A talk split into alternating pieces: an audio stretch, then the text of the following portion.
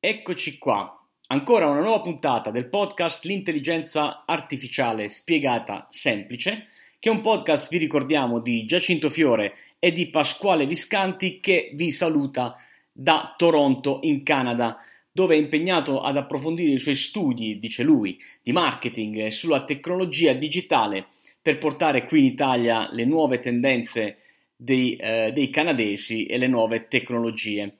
Ancora una nuova puntata, ancora oggi parleremo di tante belle notizie cool, di tendenza e molto innovative dal mondo dell'intelligenza artificiale.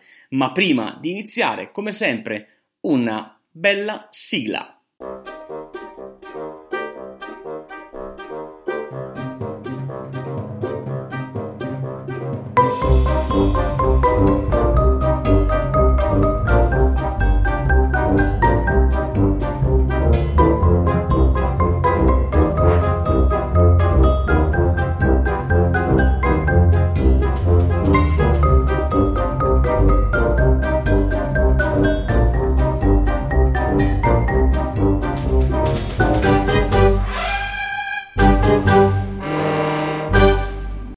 Di noi non è capitato di imbattersi nel corso della propria vita con il famoso cubo di Rubik?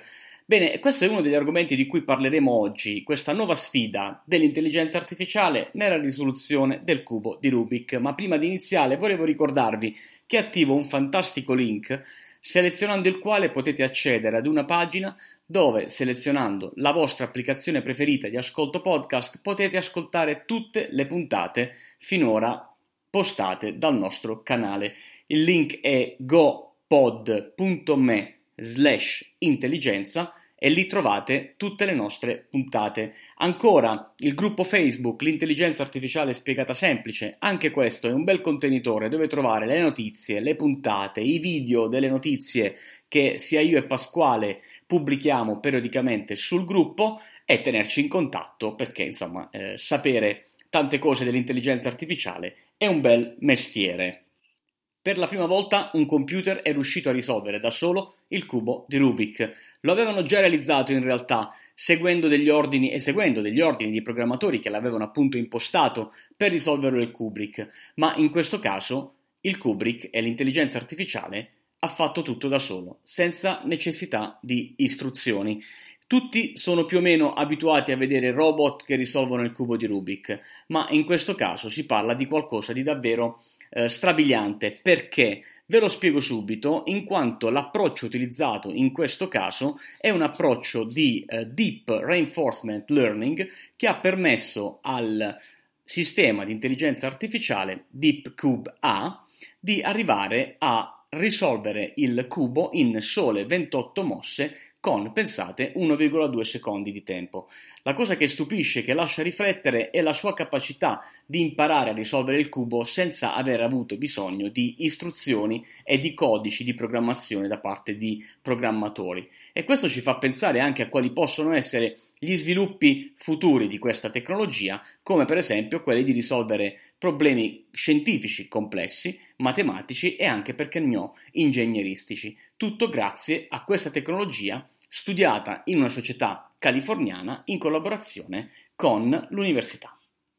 Adesso ci spostiamo in Cina, esattamente a Shenzhen, dove nella Cina meridionale è, ritrovato, è stato ritrovato, grazie a un sofisticatissimo modello di riconoscimento facciale, supportato appunto da intelligenza artificiale, un ragazzo sparito quando era bimbo. Il ragazzo nello specifico aveva tre anni quando si era allontanato dai propri genitori e grazie a questa nuova tecnologia in uso dalla polizia eh, cinese è stato possibile associare il volto del ragazzo grazie a un ringiovenimento eh, del volto stesso che ha potuto eh, affia- affiancare la foto del ritrovato con la foto del bambino all'epoca dei fatti tre anni quando eh, era, si era allontanato dalla casa. È davvero una bella eh, notizia, volevamo riportarvela come l'intelligenza artificiale aiuta anche a ritrovare persone scomparse. Occhio perché questa è davvero molto molto bella. Come sempre ogni settimana selezioniamo e commentiamo per voi, insieme a voi, le notizie più cool, più di tendenze, più innovative del mondo dell'intelligenza artificiale. Le selezioniamo, ce le guardiamo, troviamo degli spunti interessanti che ci piace condividere con voi. Lo facciamo ogni lunedì insieme a voi con una puntata del podcast e lo facciamo con dei video settimanali che pubblichiamo all'interno dei nostri canali.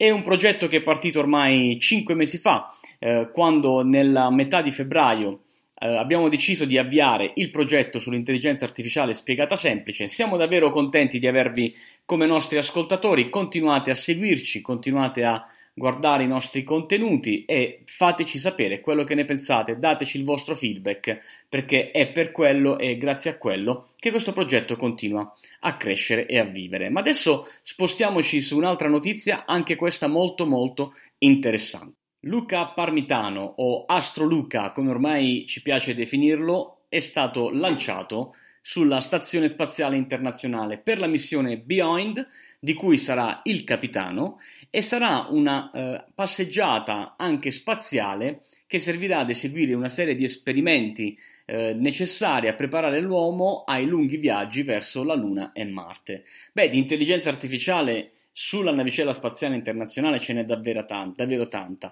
Eh, Luca sarà sottoposto ad una serie di test eh, molto molto interessanti, alcuni preparati anche dalle nostre università, tra cui l'Università di Trieste, l'Università di Roma, Tor Vergata eh, e tante altre università chiaramente eh, straniere. Tra le cose che ci premeva sottolinearvi è che Astro Luca converserà con Cimon, che è un robot che è lì con lui in missione che è basato sull'intelligenza artificiale e che studierà le sue espressioni. Vedremo magari quando rientra eh, dopo dei suoi sei mesi di passeggiate eh, nello spazio quali dati avrà raccolto nella speranza di non essere giudicato cattivo come era accaduto al suo collega britannico Tim Peake. Siete tutti alle prese con i preparativi delle vostre vacanze prossime per chi le ha già fatte o per chi le farà?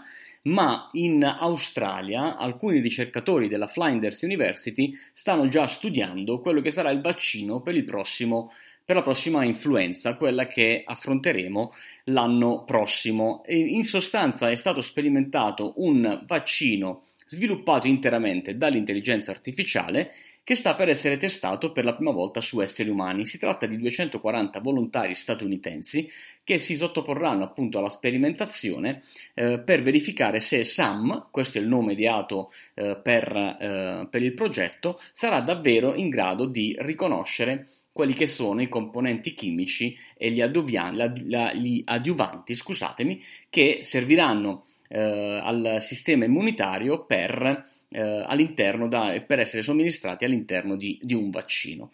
È una sperimentazione unica nel suo genere, la prima nello specifico. Staremo a vedere, continueremo a seguire l'argomento, davvero una cosa interessante, magari eh, riusciremo ad ammalarci un po' meno o magari il virus diventerà anche lui un po' artificiale, non lo so, staremo a vedere. Bene, e anche oggi siamo alla chiusura della nostra puntata sull'intelligenza artificiale spiegata semplice.